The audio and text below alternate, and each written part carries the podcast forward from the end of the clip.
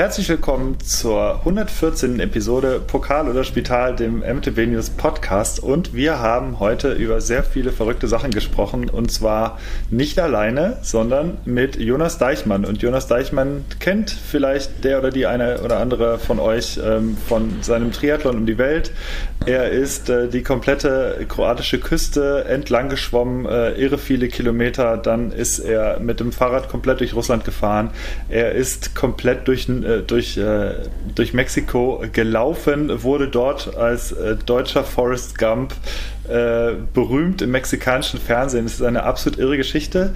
Und wir haben über Motivation gesprochen, wir haben über, äh, darüber gesprochen, was man tut oder wie man sich am besten behilft, wenn die Kette im eisigen Sibirien einfriert, ähm, wie man die wieder äh, gängig kriegt. Äh, wir haben darüber gesprochen, was, was passiert, wenn man äh, mexikanischen Drogenkartellen auf dem Weg begegnet und Leute mit Mas Maschinenpistolen neben einem halten und ganz nett sind und nur ein Selfie wollen. Es lohnt sich absolut die heutige Folge und wir wünschen euch viel Spaß. Jetzt geht's los. Ja, herzlich willkommen zur Folge 114 von Pokal oder Spital, dem MTB News Podcast. Und wir sind heute wieder nicht alleine, denn wir haben einen ganz besonderen Gast heute, nämlich Jonas Deichmann. Hallo Jonas. Und ähm, ja, Jonas kennt vielleicht äh, der eine oder andere von euch, denn Jonas hat ähm, vor ein äh, paar Monaten, beziehungsweise ich glaube vor anderthalb Jahren, äh, ist er knapp zurückgekommen ungefähr äh, vom Triathlon um die Welt, was äh, unfassbar vielen Ironmans entspricht. Und äh, ja, wir freuen uns sehr, dass er heute bei uns zu Gast ist und er wird einiges zu erzählen haben. Und ja, nochmal, herzlich willkommen, Jonas. Danke, freut mich sehr, heute dabei zu sein. Gut, ich würde, bevor wir anfangen, dich einfach ganz kurz vorstellen für alle, die dich noch nicht kennen.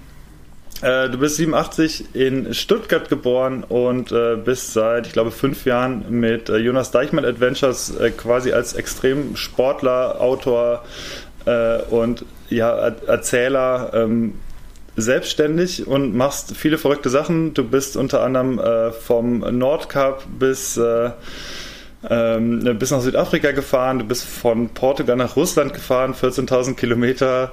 Äh, also du machst in erster Linie super viele krasse Sachen auf dem Rad. So. Und du hast dir vor, ähm, 2020 hast du dir vorgenommen, einen Triathlon um die Welt zu machen. Sprich, ähm, sehr viel Schwimmen, sehr viel Fahrradfahren, sehr viel Laufen und ähm, bis am 26. September losgefahren in München und äh, ich erinnere mich noch ganz gut dran, weil das hatte Jan, Jan hatte das auch direkt dann berichtet, wir hatten es übernommen, dass du komplett im Schnee dann äh, losgefahren bist und äh, ja, und das damit, die, damit diese verrückte Reise losging.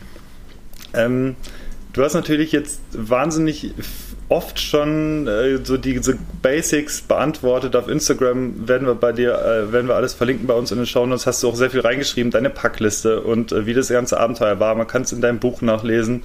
Äh, das Limit bin nur ich. Äh, wir wollen versuchen, so ein paar, äh, mal so ein paar Fragen abseits zu dieser Standardfragen zu stellen. Hoffen, dass uns das gelingt und dass du vielleicht die eine oder andere Frage noch nicht ganz so oft gehört hast. Ähm, und ähm, ich würde einfach mal direkt mal anfangen und zwar, du hast mal in einem anderen Interview gesagt, es geht ja gar nicht direkt so um diese Zahlen, also um diese krassen, äh, krassen Kilometer, sondern so um die Momente auf dieser Reise. Und ähm, ich habe dein Buch gelesen und du, äh, eigentlich kann man zusammenfassen, dass so diese ganze Reise ein einziger großer Moment war, oder? Stimmt schon, ein einziger großer Moment mit ähm, vielen auch ganz tollen Momenten auf der, unterwegs. Aber war von Anfang an bis, bis zum letzten Tag ein großes Abenteuer.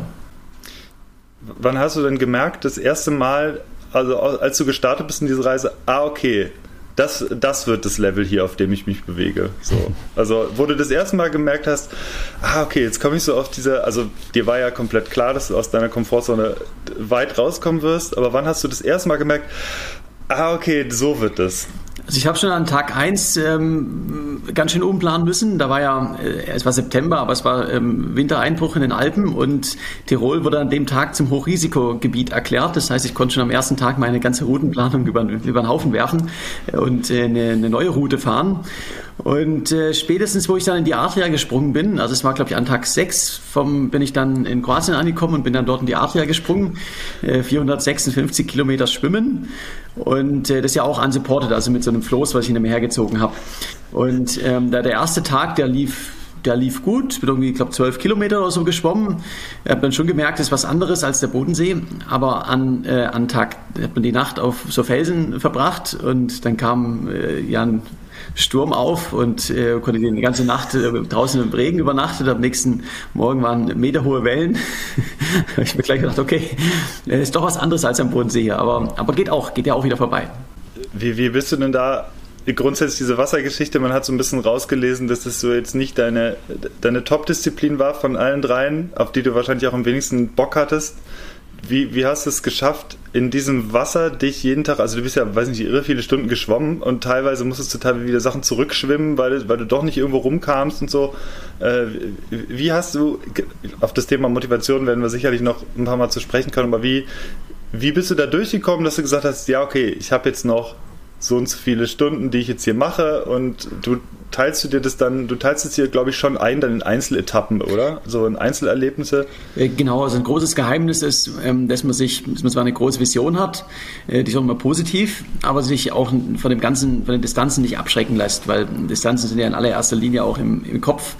Und wenn man es herunterbricht, ist es nicht mehr so weit. Und ich bin immer äh, bis zum nächsten Felsen geschwommen. Da gibt es dann Schokoriegel und dann geht es auf zum nächsten Felsen. Und irgendwann war ich dann da.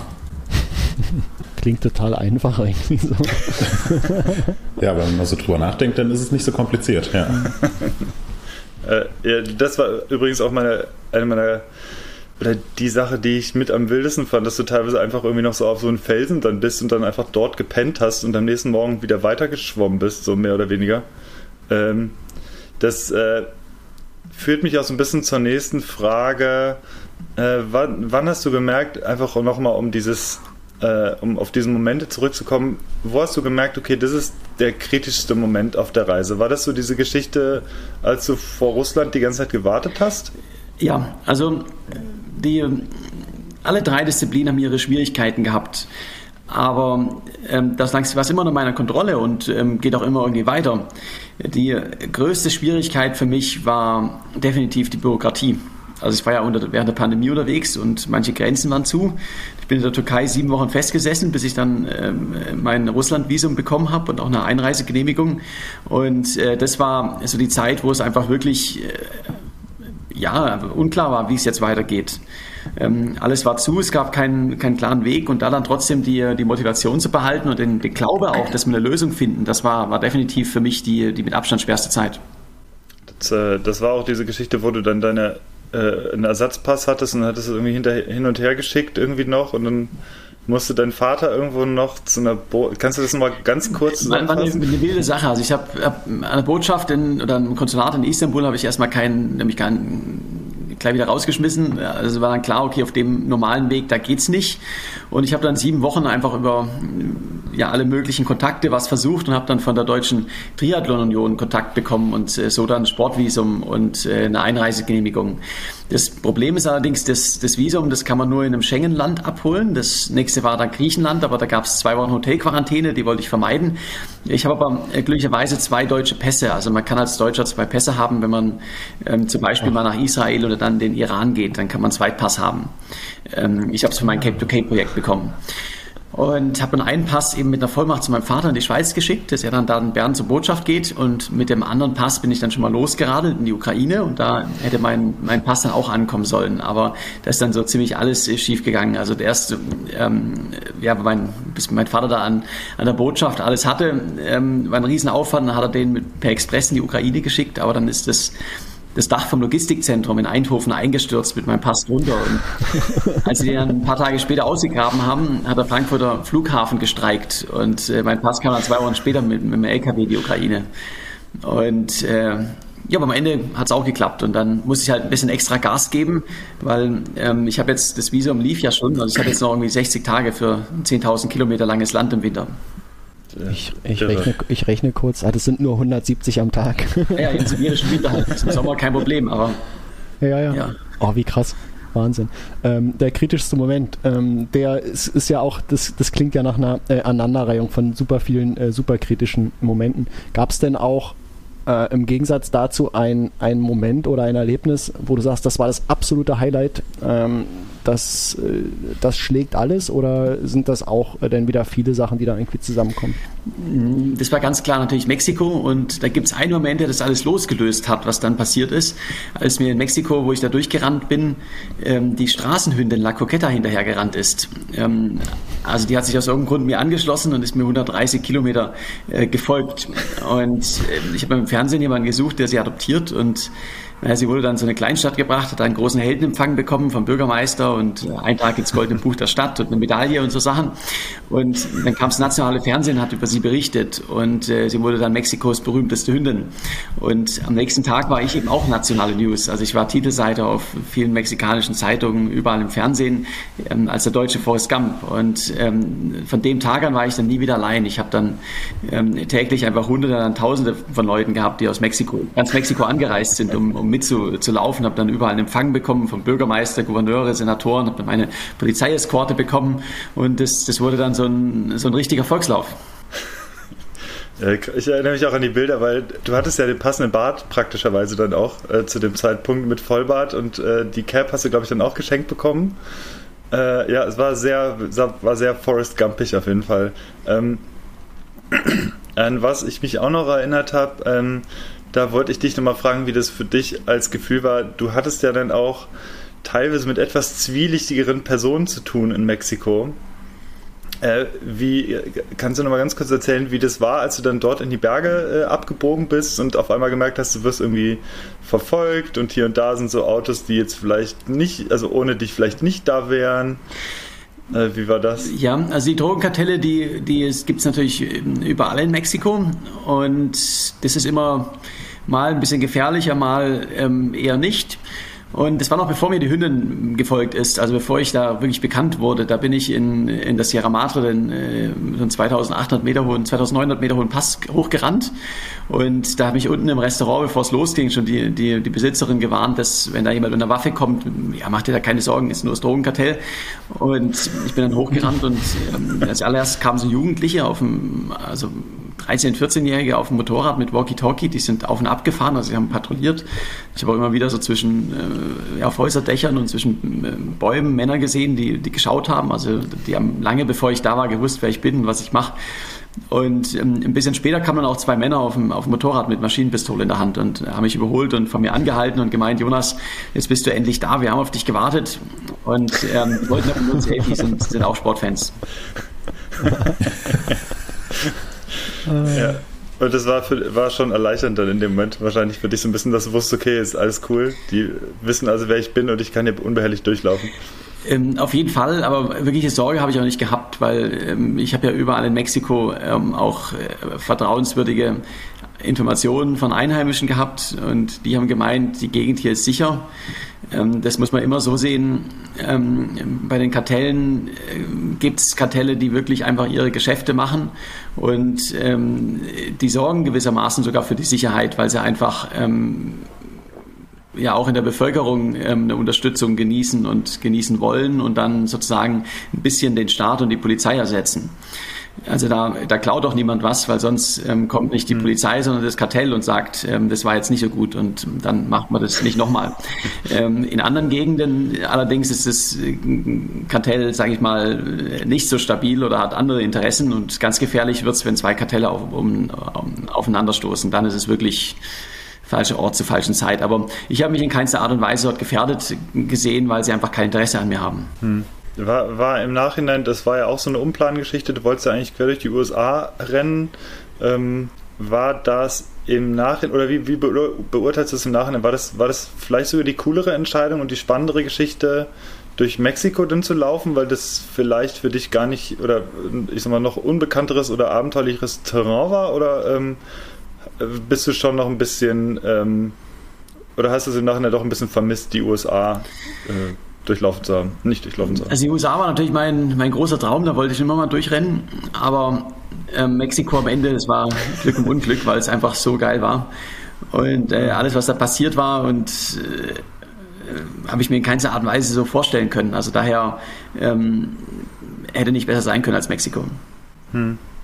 Ich würde ganz gerne noch was ansprechen und zwar ähm, auch so ein bisschen aus Eigeninteresse von uns aus, ähm, denn wir testen ja auch recht viele Sachen. Das heißt, Moritz hat ja auch gerade gesagt, Moritz ist unser Testchef. Wir testen von Klamotten über Sättel bis Handschuhe und Reifen, irgendwie alles Mögliche. Und deswegen, äh, ich finde es super spannend, so ein bisschen was über das Material zu erfahren.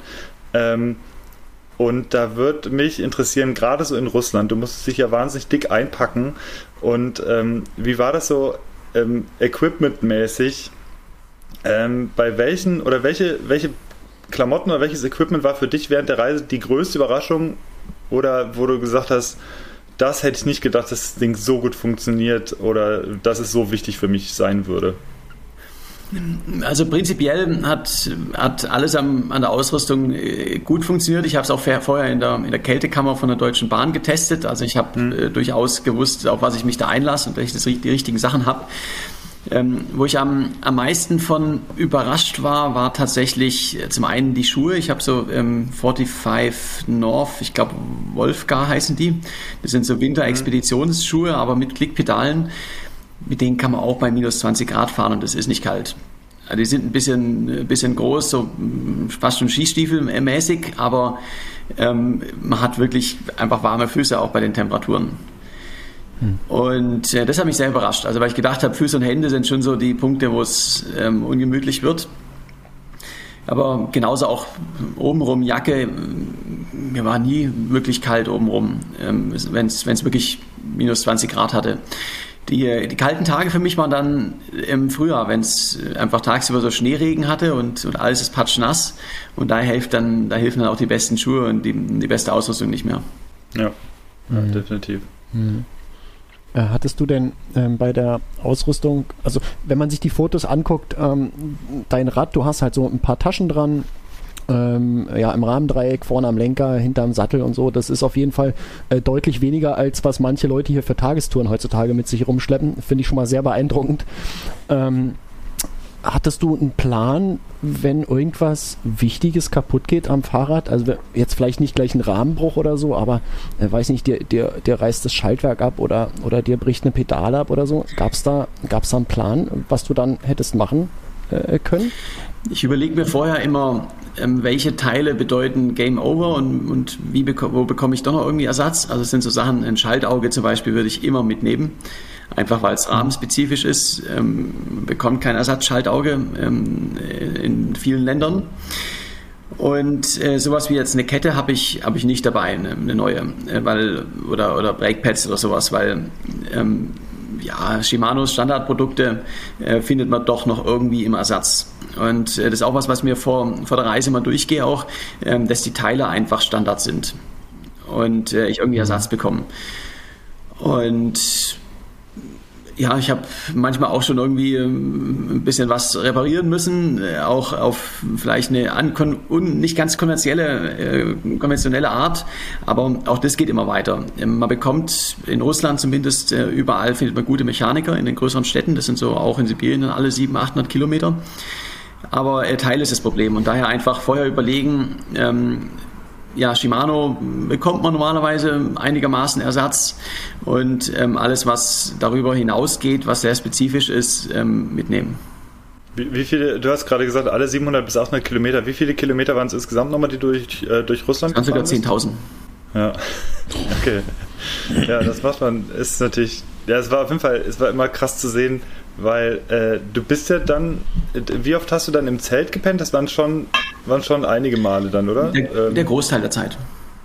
Okay, krass. Das heißt, wie, wie ist das? Du hast dich wahrscheinlich so hin und wieder mal aufgewärmt. Du bist ja manchmal sogar in so, in so ein russisches äh, Banja dann, glaube ich, mal mit rein. Ähm, äh, aber es war dann schon so, dass du dann im Prinzip äh, von der Fahrt direkt irgendwie dann im Schnee dein Zelt aufgebaut hast und dann irgendwo gepennt hast dann einfach. Genau, ja. Ja, okay. Ja, das ist natürlich irgendwie, also stelle ich mir auf jeden Fall krass vor, so vom, vom Wohlfühlmoment, dass es vielleicht immer nicht so ist. Also meine, meine, meine Ortliebtaschen sind ja 100% wasserdicht. Ja. Und das, das, das heißt, ich baue mein Zelt auf und ziehe mich warm, trocken an, gehe in meinen Schlafsack und dann ist es da so einigermaßen gemütlich drin. Mhm. Also es gab schon Nächte, da, da konnte ich dann nicht wirklich schlafen, weil es einfach so bitterkalt war. Aber ähm, das ekligste ist der nächste Morgen, wenn ich wieder in die nassen, nassen Sachen rein muss, die dann steif gefroren sind. Ja. Ich erinnere mich auch an die steif gefrorene Kette, die du dann aufwärmen musstest. Das ist auch ein kleiner Geheimtipp für die Winterradler. Ähm, wenn die, wenn die Kette mal ja. einfriert, äh, was passiert? Äh, draufpinkeln. ja. Und dann aber schnell losfahren, bevor es wieder friert. Genau, genau. ja. Ähm, grundsätzlich, äh, wir haben ja das Thema Russland schon ein bisschen angesprochen. Das war in dem Moment war oder in, in dem Jahr war Corona ein riesengroßes Thema. Aktuell haben wir ein anderes riesengroßes Thema in Russland und auch der Ukraine. Hast du, das war ja noch nicht so wirklich, oder zumindest so in, in den Nachrichten oder sonst was, nicht wirklich abzusehen, was da passiert jetzt irgendwie gerade. Ähm, Hast du da im Nachhinein auch nochmal drüber nachgedacht oder hast, hast es irgendwie reflektiert, wie Russland für dich war, wie die aktuelle Situation ist? Was ist, so, was ist dein Gefühl mit dieser aktuellen Situation? Weil du hast ja wahrscheinlich in Russland auch wahnsinnig einfach tolle Momente gehabt. Absolut. Also ich bin äh, circa ein Jahr, bevor dann der Krieg losging, ähm, durch die Ukraine und Russland durchgefahren. Da hat man natürlich gerade in der, in der Ukraine äh, durchaus schon Spannungen gesehen. Also ich bin auch 2017 schon mal durch die Ukraine gefahren. Da ist mir eigentlich sogar das Gegenteil aufgefallen, dass die Leute durchaus auch ähm, Russland äh, mögen. Es war ja auch immer dann der Nachbar. Und das war dieses Mal schon komplett anders. Da habe ich kein positives Wort mehr über Russland gehört. Also man hat schon so gemerkt, okay, das ist eine Eskalation, steht schon so ein bisschen davor. Äh, ich habe auf beiden Seiten unglaublich nette Leute getroffen, auch in, in Russland. Wenn ich da irgendwo in, ja, abends irgendwo hinfahre, haben mir die Leute immer geholfen und, und war nett. Und äh, das ist ja auch das, was man nie vergessen darf, wenn man Konflikte und, und Kriege in den Medien hat. Ähm, das ist, heißt nicht, dass alle Leute dort so denken. Und für mich ist so, auf der einen Seite natürlich äh, schockierend, das zu sehen, weil ich auch in, auf beiden äh, Seiten auch Freundschaften getroffen habe. Und ähm, gerade mit Russland ist es ja jetzt wirklich ähm, schwierig, da auch überhaupt ähm, Kontakt zu haben, weil äh, man darf über das Thema gar nicht reden. Ähm, die bekommen ähm, vor Ort äh, massive Probleme, wenn sie sich über den Krieg ähm, in irgendeiner Art und Weise äußern. Aber ja. einfach nicht darüber reden und es ignorieren geht irgendwie auch nicht. Also es ist ähm, eine ganz schwierige Situation. Mhm. Auf der anderen Seite muss ich auch sagen, ähm, bin ich ja jetzt nochmal durch Russland gefahren und habe ich es gesehen und war für mich ein tolles Abenteuer und ähm, wird jetzt wahrscheinlich auch erstmal eine Weile nicht mehr wirklich sein. Mhm. Klar. Hättest du denn, äh, wenn das äh, oder ja, wenn das jetzt äh, die Situation nicht so wäre, hättest du denn äh, Russland nochmal auf dem Schirm gehabt äh, zum Fahren oder sagst du, okay, einmal Sibirien reicht mir? Also das war jetzt schon meine dritte Russland-Querung. Ähm, ich bin es auch einmal Ach, beim, okay. beim Nordkap-Kapstadt-Projekt äh, ah, von oben nach unten durch. Und ähm, das, das reicht jetzt erstmal. Also es ist nicht das schönste Fahrradland, muss ich auch ganz klar sagen. ähm, aber äh, da ich Abenteurer bin, der auch gerne mal die Welt umrundet, ähm, ist Russland als größtes Land der Welt halt da ab und an ähm, einfach mit drauf. Mhm. Gut, kommt man dann wahrscheinlich gar nicht, gar nicht, äh, rein geografisch schon gar nicht äh, groß drum herum. Genau, also China ist ja auch nicht einfach. Das heißt, ähm, jetzt mit China und Russland ähm, ist es durchaus mit äh, ein bisschen schwieriger, eine, eine Route zu finden. Okay, ähm, du hattest ja deine Packliste veröffentlicht. Ähm, und da standen auch Kopfhörer drauf. Äh, wir sind jetzt hier auch so ein Podcast, ähm, produzieren Audio und hören selber auch viel ähm, Podcast. Was hast du denn gehört? Hast du, hast du Musik gehört? Hast du Podcast gehört? Hattest du Hörbücher dabei? Ähm, was hast du da? Äh, was hast du auf den Ohren gehabt? Ganz unterschiedlich. Ich habe vor allen Dingen auf der Laufstrecke viel ähm, Kopf Musik gehört, äh, Kopfhörer und auch manchmal einen Speaker im, dann am Ende im, im Anhänger.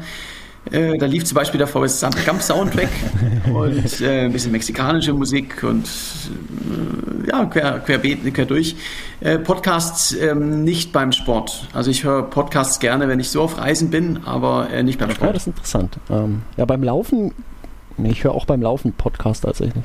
Ja, beim, nee, beim Laufen ist, ich brauche tatsächlich auch meistens beim, also beim Laufen eher Musik, als ich noch gelaufen bin. Ähm, aber ja, doch. Äh, das äh, es erhebt natürlich, es hebt auch die Stimmung irgendwie, die Motivation, dann finde ich auch gerade irgendwie beim Laufen. Bist, bist, du denn auch Firmen mit mexikanischer Musik jetzt? Also hörst du mehr mexikanische Musik, seitdem du in Mexiko warst? Äh, nee, ich habe mexikanische Musik nur dort gehört. Ähm, hat mir auch, gefällt ja. mir super gut. Aber ähm, jetzt hier in, in Europa okay, höre ich es ja. nicht. Ja, ähm, Moritz. Ja. Wir haben noch, jede, ähm, wir haben noch einige Fragen. Genau, wir haben noch einige Fragen. Ähm, bevor wir jetzt äh, sozusagen in die, in die Zukunft blicken, nochmal ein, äh, einen Blick ganz zurück. Ähm, dass er jetzt äh, vor, dem, vor dem Triathlon rund um die Welt äh, schon einige andere Aktionen gemacht, die in eine ähnliche Richtung gehen. Ähm, wann, wann hast du denn eigentlich für dich gemerkt, dass dich sowas reizt oder was hat, was hat so den Ausschlag gegeben, ähm, überhaupt solche, solche extremeren Aktionen auszuprobieren? Also ich komme vom Leistungssport, bin früher Radrennen gefahren in der Jugend und habe dann fürs Studium aufgehört, habe im Ausland studiert und habe während dem Studium eine Weltumrundung gemacht auf dem Fahrrad. Das war aber jetzt nicht schnell, das war irgendwie 140, 150 Kilometer am Tag und äh, klassische Radreise. Und da war ich 18 Monate unterwegs durch 64 Länder und ähm, danach habe ich so den Traum gehabt, jetzt irgendwie Abenteuer und Leistungssport äh, zu verbinden. Und wenn man das macht, dann kommt man bei der Frage raus als Radfahrer, wie schnell kann ich einen unsupported einen Kontinent durchqueren? Und das habe ich dann 2017 gemacht und da sind die Projekte halt jedes Jahr ein bisschen größer geworden. Okay. Also hat es angefangen mit einer klassischen Radreise rund um die Welt und sich dann, sich dann daraus entwickelt. Und dann abgerutscht. genau. Ähm, hat, sich, ähm, hat sich jetzt seit dieser, dieser ersten Erfahrung, die ja für ähm, wahrscheinlich 99,9 Prozent aller Menschen auch schon eine, eine, sehr, sehr, ein sehr, sehr außergewöhnliches Erlebnis darstellen würde, hat sich seitdem für dich irgendwas an dem, an dem Reiz an der ganzen Sache für dich verändert? Es ist ja immer eine sehr subjektive Sache, was jetzt genau den, den Reiz ausmacht. Wie ist, das, wie ist das bei dir? Hat sich da irgendwas verändert? Also ist bezogen auf die Rekordfahrten oder generell auf ähm, Radreisen? Auf, auf, Radreisen und, und Abenteuer. Auf, also Rekorde würde ich da jetzt gar nicht mal so sehr in den Vordergrund stellen, sondern mhm. auf, so, auf so außergewöhnliche Abenteuer, die jetzt mehr als nur eine, ja. eine Tagestour sind. Ist für mich immer noch die, die schönste Sache der Welt, ähm, mit dem Fahrrad auf, auf Reise zu gehen und äh, mache ich auch, wenn immer ich irgendwie Zeit habe.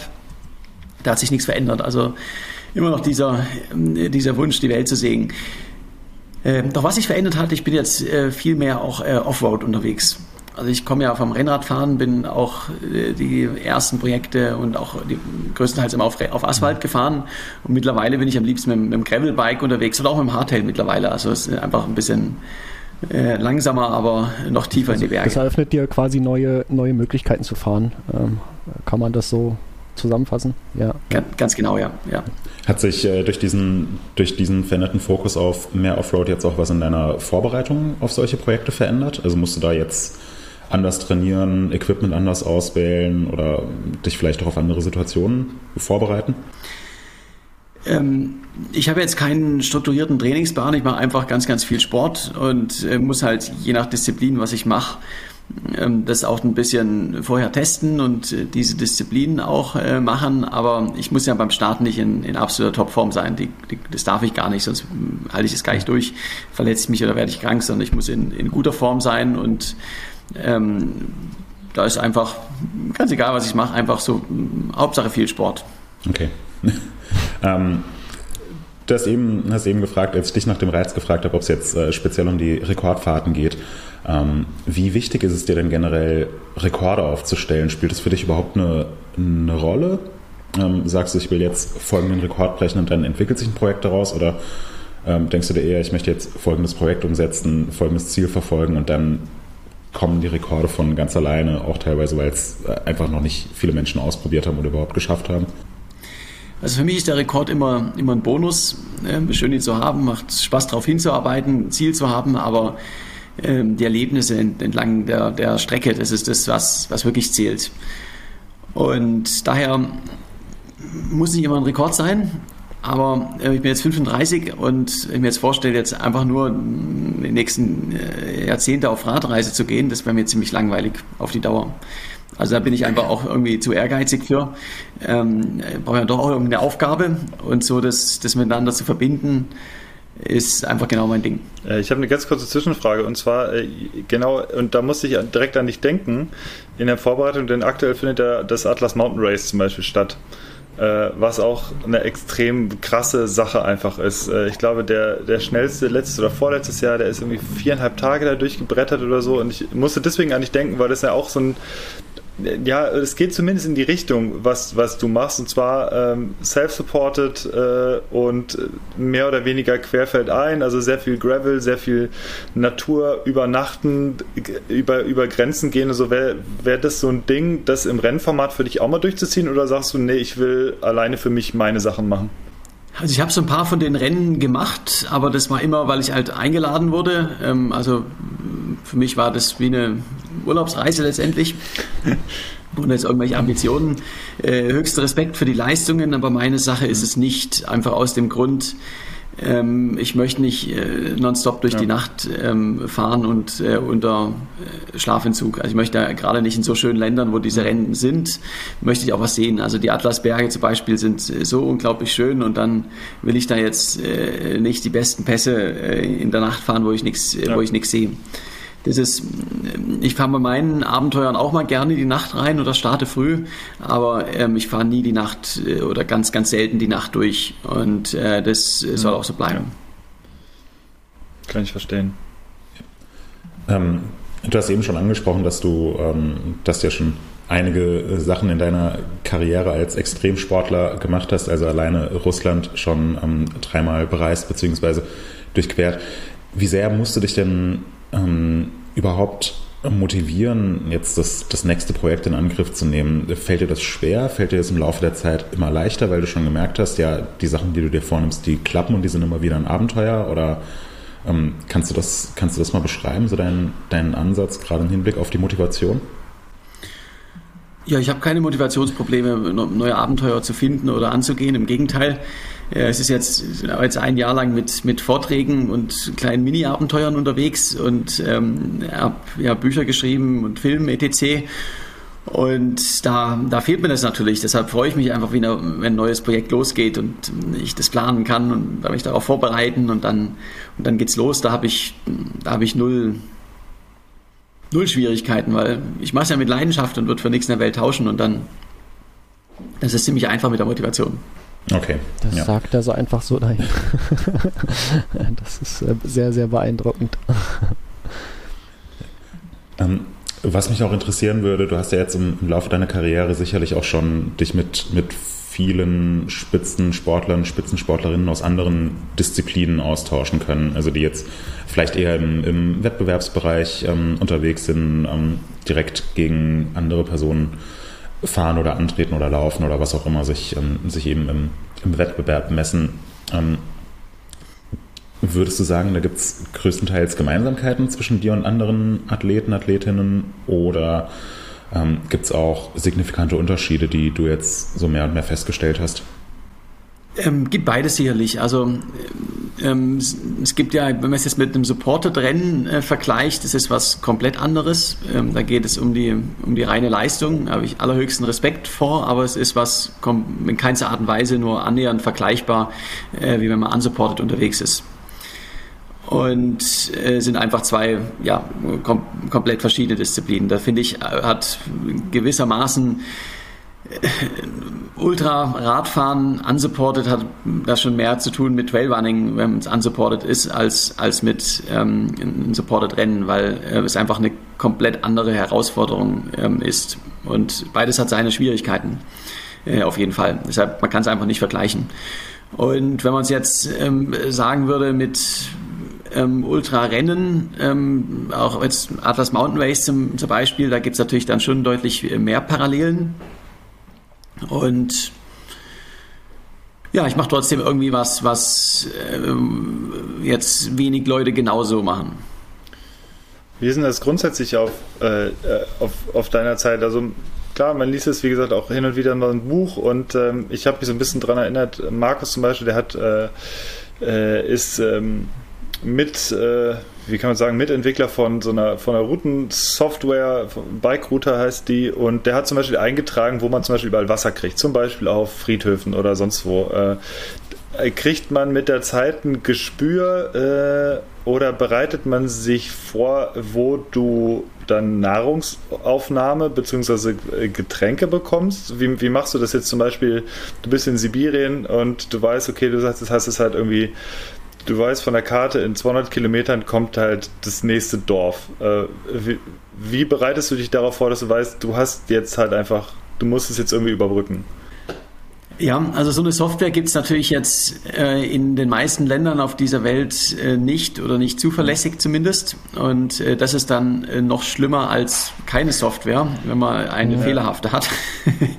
Daher, ähm, äh, ja, in, in, Deutschland funktioniert es, aber äh, in anderen Ländern, wenn irgendwas vor drei Jahren ein Radreisender eingetragen hat, hier gibt's hier gibt's was und dann stimmt es einfach nicht mehr, dann ist es bei langen Distanzen einfach, einfach fatal. Und ähm, daher, ich arbeite da in allererster Linie wirklich mit Komoot und, äh, und Google Maps und schaue einfach, wo sind Ortschaften, wo bin ich mir sicher, dass ich irgendwas bekomme. Und dann heißt es halt einfach Gas geben, dass man schnell vorbeikommt. Also es ist ja auch hier, äh, ich werde ganz oft gefragt, ähm, wie machst du das, warum hast du nur zwei Trinkflaschen dabei, ähm, wenn es so lange Distanzen sind. Ähm, dann muss ich einfach sagen, äh, schneller fahren. Dann bist du auch wieder schneller in der nächsten Ortschaft, wo es was gibt. Das ist ein, ein Ansatz, der mir sehr sympathisch ist. das finde ich echt gut. Ja. ja, das passt auch so ein bisschen zu dem äh, relativ minimalistischen äh, Setup, was du hast. Ähm, wie gesagt, man, man sieht ja hier Leute, die machen eine Halbtagestour und haben, haben mehr Zeug, äh, was sie da mitschleppen. Und wo ich mich auch mal frage, was soll mhm. das, Leute? Ihr habt Trikottaschen, äh, packt euch da zwei Riegel rein und dann fahrt einfach ja. los. Ähm, ja, sehr, sehr cool. Ja, also wenn man wenn man so Radreisende mit 50, 60 Kilo ähm, sieht, ähm, die fahren den Berg halt mit 5 km hoch. Und dann sind die Distanzen so lang, dann muss man noch mehr essen und noch mehr trinken mitnehmen, muss man ja tatsächlich. Dann wird man noch langsam, also es ist wie so ein, so ein Kreislauf. Und wenn man einfach äh, ultra leicht unterwegs ist, dann braucht man auch nicht viel mittragen und dann, dann geht es auch automatisch schnell. Was ist denn etwas, was du gerne dabei hättest, aber deswegen nicht dabei hast, weil du weißt, es ist zu groß oder zu sperrig oder zu schwer? So eine italienische Bialetti Espresso-Maschine. ja. Das ist nachvollziehbar. Ja. Ähm, inwiefern, inwiefern überwachst du deine, deine physiologischen Daten äh, während, ähm, während deinen Etappen? Ist das ähm, ist das was, was du überhaupt machst oder äh, sagst du, spielt für dich überhaupt keine Rolle, weil letzten Endes dein, dein subjektives Empfinden wichtiger ist und äh, lieber, lieber einfach ein bisschen schneller fahren, um im nächsten Ort zu sein, als zu wissen, oh, ich bin jetzt bei Durchschnittspuls 182 und kann eigentlich rein objektiv betrachtet nicht mehr? Also ich habe seit vielen Jahren, ähm, seit wo ich Radrennen gefahren bin, hatte ich natürlich ein Impulsmesser, aber das ist schon fast 20 Jahre her. Und seitdem habe ich nie wieder ein Impulsmesser oder Wattfrequenzmesser oder äh, was es so alles gibt, gehabt. Äh, ich fahre nach Gefühl und nicht nach Daten. Okay. Aber da müssen doch bestimmt Sportwissenschaftlerinnen und Sportwissenschaftler so auf dich aufmerksam sein und sagen, boah, den würde ich jetzt eigentlich gerne mal durchchecken und untersuchen, was macht sowas mit einer Person irgendwie körperlich, äh, vom Training, vom Fitnesszustand. Kommen da Leute auf dich zu und Forscher und sagen, du, wir würden dich gerne mal durchchecken und mal gucken, wie warst du vorher, wie bist du jetzt? Ähm, absolut. Also äh, ich kenne jetzt meine Hinterwerte, weil ich da tatsächlich auch so eine kleine Studie gemacht habe. Und ähm, interessanterweise ich halt gerade auch ab und an Vorträge bei Sportärztekongressen und auch bei Fußball-Bundesliga-Teams. Und da kommen dann oft die Mannschaftsärzte oder die ähm, ja, Sportwissenschaftler ähm, nach dem Vortrag und auch meinen, auch Jonas, das müssten wir doch mal genau mhm. untersuchen. Also ähm, so äh, Versuchskaninchenmäßig, ja. Äh, ist vielleicht auch was fürs nächste Projekt. Also es okay. ist durchaus interessant, mal zu, ähm, zu schauen, wie von, von einer wissenschaftlichen Perspektive, äh, wie sich das ähm, entwickelt. Aber mich persönlich jetzt für die Trainingssteuerung, ähm, dass ich jetzt schaue, okay, mein äh, ich sollte jetzt ein kmh langsamer fahren, damit der Puls runtergeht, das, da äh, habe ich keine Lust drauf. Okay. Was können Bundesliga-Profis von dir lernen? Oder haben dich schon mal Bundesliga-Profis dann irgendwie nach so einem Vortrag zur Seite genommen und gesagt, du, Jonas, äh, meine Frage. Gab es da mal Fragen, an die du dich erinnerst, wo du sagst, wo die wirklich dann ratlos sind, wo du ihnen weiterhelfen kannst? Ähm, ja, also es geht um, natürlich ums Thema Motivation äh, und vor allen Dingen ähm, Resilienz. Und da hat vor allen Dingen die 120 Marathons durch Mexiko ähm, hat in dieser Branche äh, durchaus auch Eindruck hinterlassen, weil ähm, da haben sie viel mehr Bezug dazu als zum Schwimmen und Radfahren. Und äh, 120 Marathons ist jetzt nicht das, was ein Fußballprofi normalerweise trainiert. Äh, aber dazu genau zu diesen Marathons nochmal. Also ich denke, wie gesagt, ich, bei mir ist Laufen eher relativ kompliziert mittlerweile, weil so ein bisschen Arthrose hier und da und äh, alles nicht, meine Knie sind nicht mehr so wirklich fit. Äh, hast du danach starke oder wirklich mal Verschleißerscheinungen festgestellt oder hast du gesagt, nee, das war genauso in dem in dem Wohlfühlmodus, in Anführungszeichen, dass du gesagt hast, das kriege ich jeden Tag eigentlich hin, ohne mich kaputt zu laufen? Ja, kann man schon so sagen. Also Wohlfühlmodus ist jetzt vielleicht ein bisschen ja. nicht ganz das richtige, richtige Wort, aber äh, ähm, ich habe mich hinterher auch, auch durchchecken lassen. Ich habe keinerlei Verschleißerscheinungen. Mir geht's äh, super und äh, ja, kann das nach wie vor die nächsten Jahre auch ja. so weitermachen. Äh, weil du es gerade schon angesprochen hast, äh, Vorträge bei äh, beispielsweise jetzt Fußball-Bundesliga spielen. Gibt es noch irgendeine, irgendeine andere Sportart, die dich, die dich reizen würde, die jetzt nichts mit Laufen oder äh, Schwimmen, vielleicht Schwimmen in Klammern äh, oder Radfahren zu tun hat? Auf jeden Fall. Ähm, ich möchte unbedingt, ähm, also Skitouren fange ich jetzt mit an und äh, möchte unbedingt Parkleiden lernen. Äh, Skilanglauf finde ich auch spannend und ja, generell einfach Abenteuerprojekte. Ich auch mit, mit dem Ruderboot über den Atlantik oder so Sachen. Also da gibt es noch eine lange Liste an, an tollen Sachen, die man machen kann. Okay. Ähm, kannst du da schon, schon was verraten, was jetzt äh, so als, als nächste Projekte für dich, für dich anstehen? Es geht ähm, ja im Juli wieder auf große Tour. Äh, da bin ich dann ähm, ja über vier Monate unterwegs. Und wird für mich auch nochmal eine, ja, eine ganz neue Herausforderung. Äh, Habe ich so noch nicht gemacht. Und ist natürlich noch streng geheim. Okay. Aber jetzt bin ich schon ein bisschen auf jeden Fall gespannt, ja, muss ich sagen. Ja. Wirst, du, wirst du das auch so Instagram-mäßig so alles wieder begleiten dann? Ja, auf jeden Fall. Also ich gebe es im April bekannt und ähm, werde es dann auf Instagram, Facebook, etc. natürlich dann auch ja, wieder cool. begleiten. Ja, sehr spannend. Ähm, ich habe noch eine Frage und zwar ähm, das, da geht es vielleicht auch ein bisschen um dein, um dein neues Buch, was du jetzt gerade hast, ähm, der Schokoriegel-Effekt. Äh, da geht es ja auch äh, um, um Motivation, um Disziplin und äh, teilweise haben wir das schon angeschnitten, ähm, äh, wie man sich im Prinzip dann, wie man so durchhält, äh, solche langen Distanzen oder Etappen und gerade mit der Bundesliga hatten wir auch Thema Motivation. Äh, daran anschließend an dein neues Buch vielleicht, was könntest du denn Leuten oder wie könntest du Leuten Tipps geben oder welche Tipps wären das, die auch mal gerne sowas Langes machen würden, über mehrere Tage, irgendein Projekt, ein sportliches Projekt, äh, die aber einfach unsicher sind äh, und nicht wissen, ob, ob sie es durchhalten können. Äh, was, was wären so Durchhaltemomente, ähm, wo du Tipps geben könntest? Also über einen ähm, extrem wichtigen haben wir vorhin schon gesprochen, mit diesen mhm. kleinen Zielen, dass man sich einfach nicht entmutigen lässt, wie weit es noch ist, sondern einfach äh, schaut, wo äh, in 10 Kilometer, in 20 Kilometern kommt ein was Schönes, Schokoriegel oder was auch immer es ist, was einen motiviert. Und äh, dann es auf zur nächsten äh, kleinen Etappe. Wenn man das so herunterbricht, dann ist es gar nicht mehr, gar nicht mehr so weit. Und genauso auch ja, einfach eine, eine, eine, positive Grundhaltung. Man muss einfach dran glauben, dass man es kann. Das ist unglaublich wichtig. Also wenn, ich höre so oft schon im Vorfeld, aber, ja, aber kann ich nicht, aber geht nicht. Aber hast, hast noch nie probiert. Und ähm, ich bin auch kein Schwimmer gewesen und bin jetzt äh, 456 Kilometer geschwommen. Also ähm, ja, man muss es einfach machen.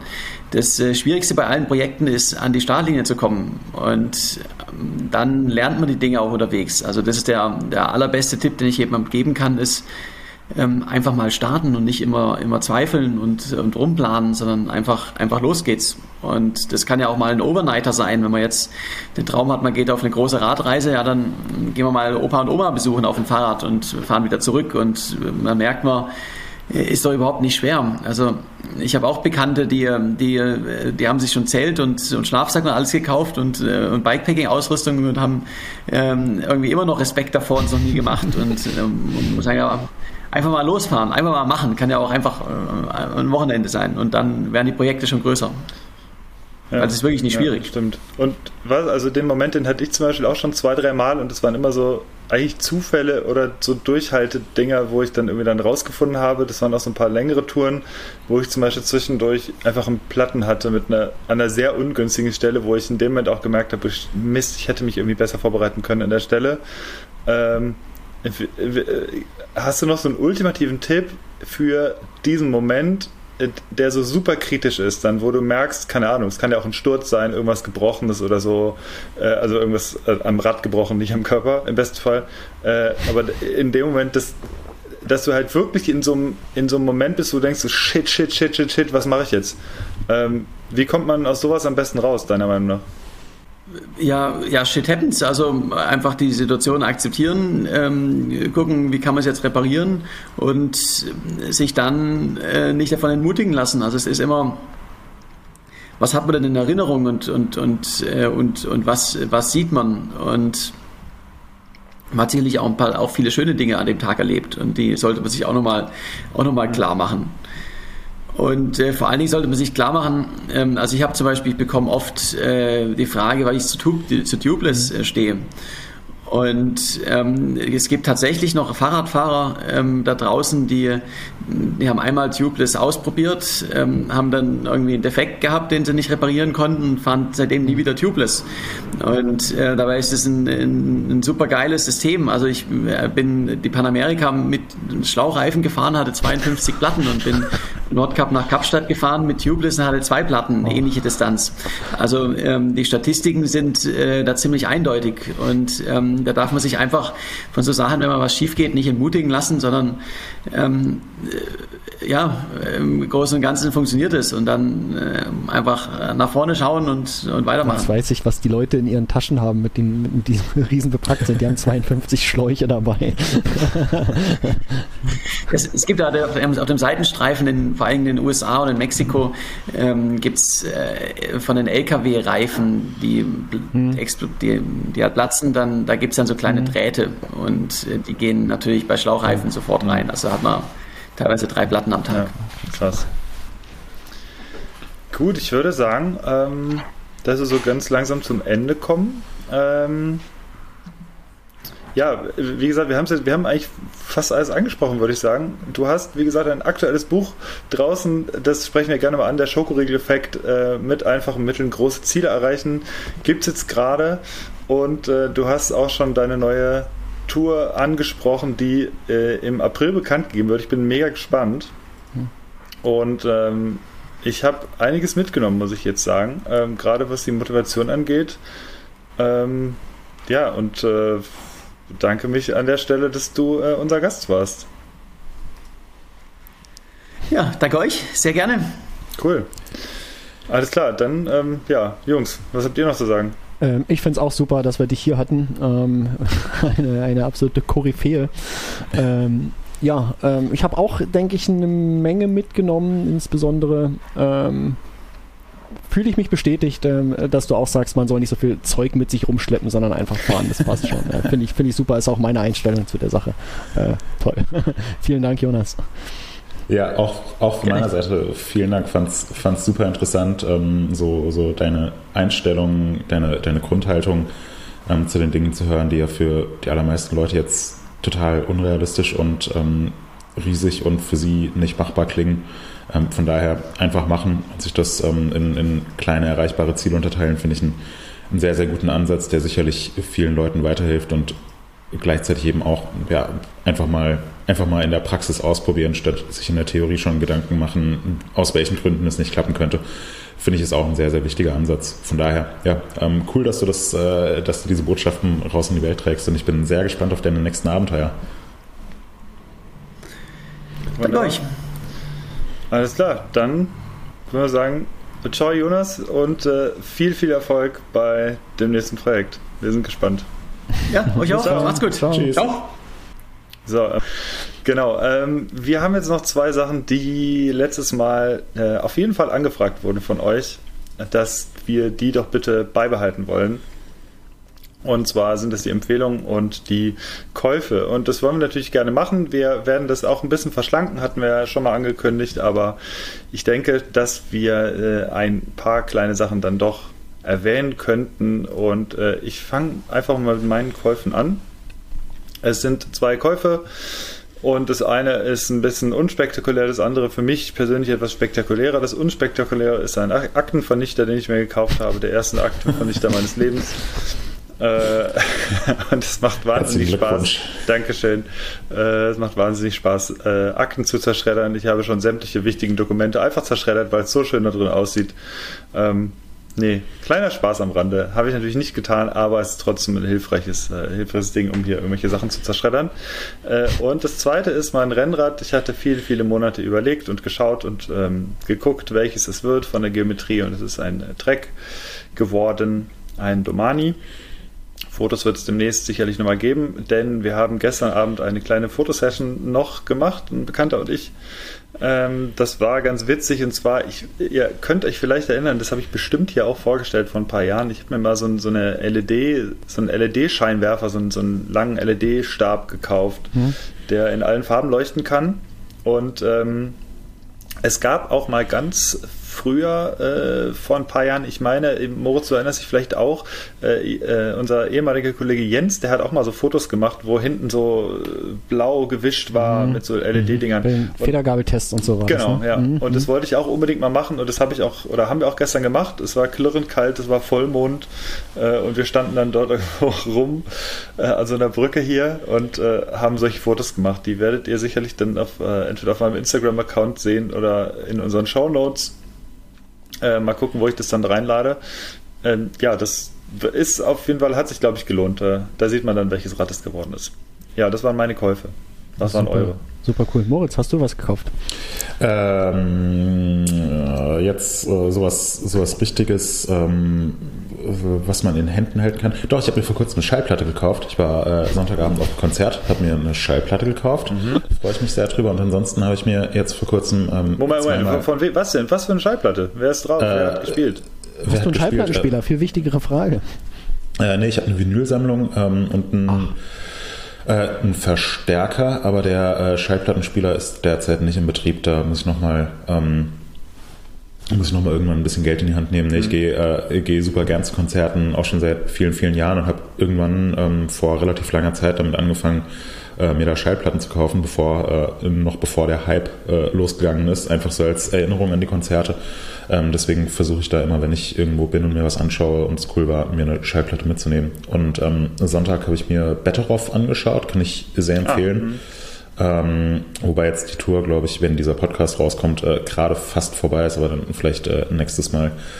Ähm, hingehen lohnt sich auf jeden Fall. Und ansonsten habe ich mir äh, zwei Tickets vor kurzem gekauft äh, für den glorreichen FSV Mainz 05. Ähm, das ist, äh, ist hier äh, zum Glück sehr, sehr unkompliziert, dass ich ähm, beide Male jeweils am Vorabend des Spiels mir dann noch spontan ein Ticket gekauft habe mhm. Für ein paar Euro. einmal Mainz gegen Dortmund. Mhm. Was mich, äh, was mich sehr gefreut hat, äh, weil ich dort Für Mainz Fan bist bin. wahrscheinlich, ne? Äh, äh, ja, nee, nicht, nicht ganz, auch wenn ich im Mainz-Block stand. ähm, und dann in der Woche drauf hat äh, Mainz im DFB-Pokal gegen äh, FC Bayern München gespielt. Und ähm, ja, da hätte sich Mainz 05 vielleicht mal die Tipps äh, von Jonas vorher anhören sollen. Also einfach, einfach, einfach dieses Spiel gegen den, einfach dieses Spiel gegen den übermächtigen FC Bayern in, in kleine Ziele unterteilen, immer von Minute zu Minute denken ähm, ja, haben sie irgendwie nicht gemacht und ganz schön auf den Sack bekommen. Also war ein äh, Klassenunterschied zu sehen, aber äh, fand ich auch ähm, super interessant, einfach mal äh, ja so so das Niveau nicht nur am Fernseher zu sehen, sondern auch, äh, auch mal live im Stadion. Mhm. Genau, das sind meine äh, Neuerwerbungen. Finde ich faszinierend, die Sache mit den Schallplatten. Äh, mhm. Toll, richtig, richtig cool.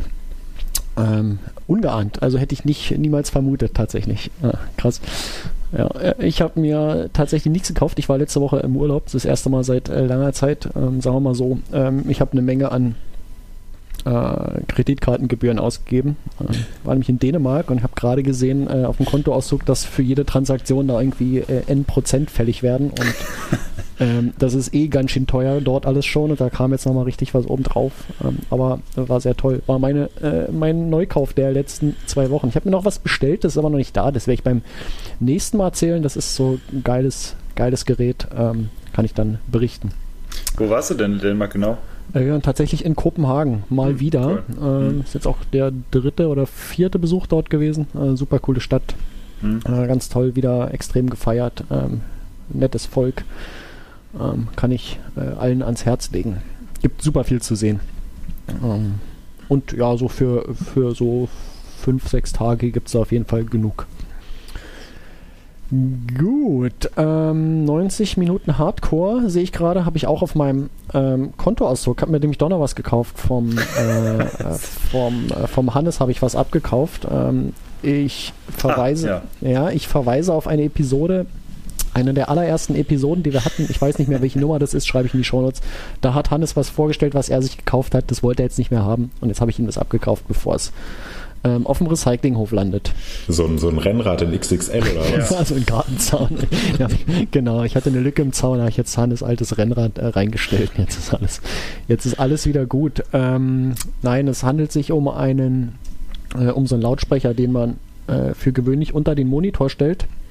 Ähm, habe ich bei mir aber nicht gemacht. Also so ein Soundsystem, was man an Computer anschließt, der äh, bekommt einfach per, ich glaube, kann der Bluetooth sogar auch, weiß ich gar nicht. Oh, weiß nicht. Ähm, auf jeden Fall kann man den äh, per USB anschließen, dann ist es, äh, meldet er sich als USB-Audiogerät oder einfach per, per Klinkenkabel an den Computer und ähm, der, der rumst ganz schön, der hat ja ein bisschen zu viel Tiefen für meinen Geschmack, aber äh, nichtsdestotrotz äh, nichtsdestotrotz äh, eigentlich ein ganz feines Gerät. Also bin sehr zufrieden und zumal für den Schnapperpreis äh, möchte ich überhaupt gar nicht äh, meckern. Ja, es stand bei mir tatsächlich jetzt anderthalb Jahre, glaube ich, einfach rum, weil äh, das habe ich garantiert in einer Folge auch erzählt, dass ich immer von Teufel eine größere Anlage gekauft habe. Äh, hm. Passend zu dem Plattenspieler, den ich damals von eBay gekauft hatte.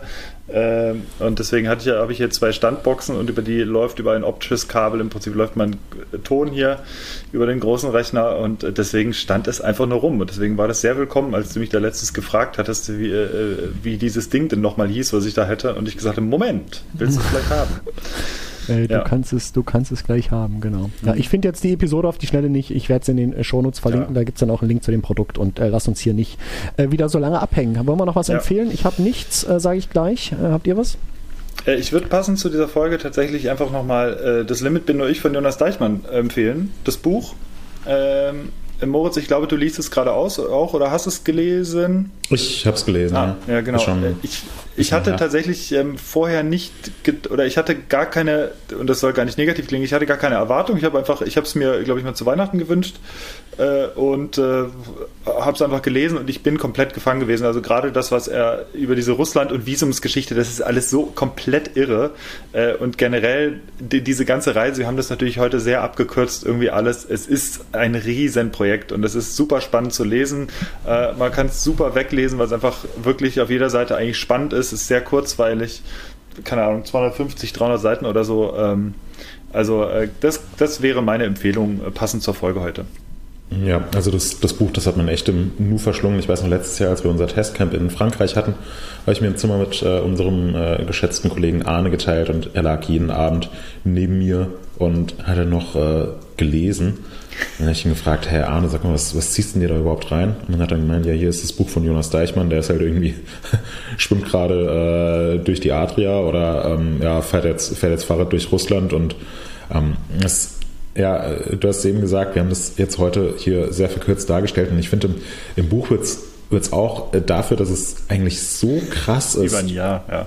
Ähm, wird es halt auch sehr verkürzt dargestellt. So, ja, jetzt heute bin ich hier zwölf Kilometer geschwommen und bin kurz abgetrieben worden und ähm, ja, Mittagessen war aber lecker und dann habe ich mich abends hier am Strand schlafen gelegt und ja, wenn man sich das einfach mal äh, so vor Augen hält und kurz drüber nachdenkt, was jede einzelne kleine Episode eigentlich so bedeutet und für ein Abenteuer ist, das finde ich, finde ich unglaublich. Deswegen, ja. Ähm, ja. würde ich mich da der Empfehlung anschließen.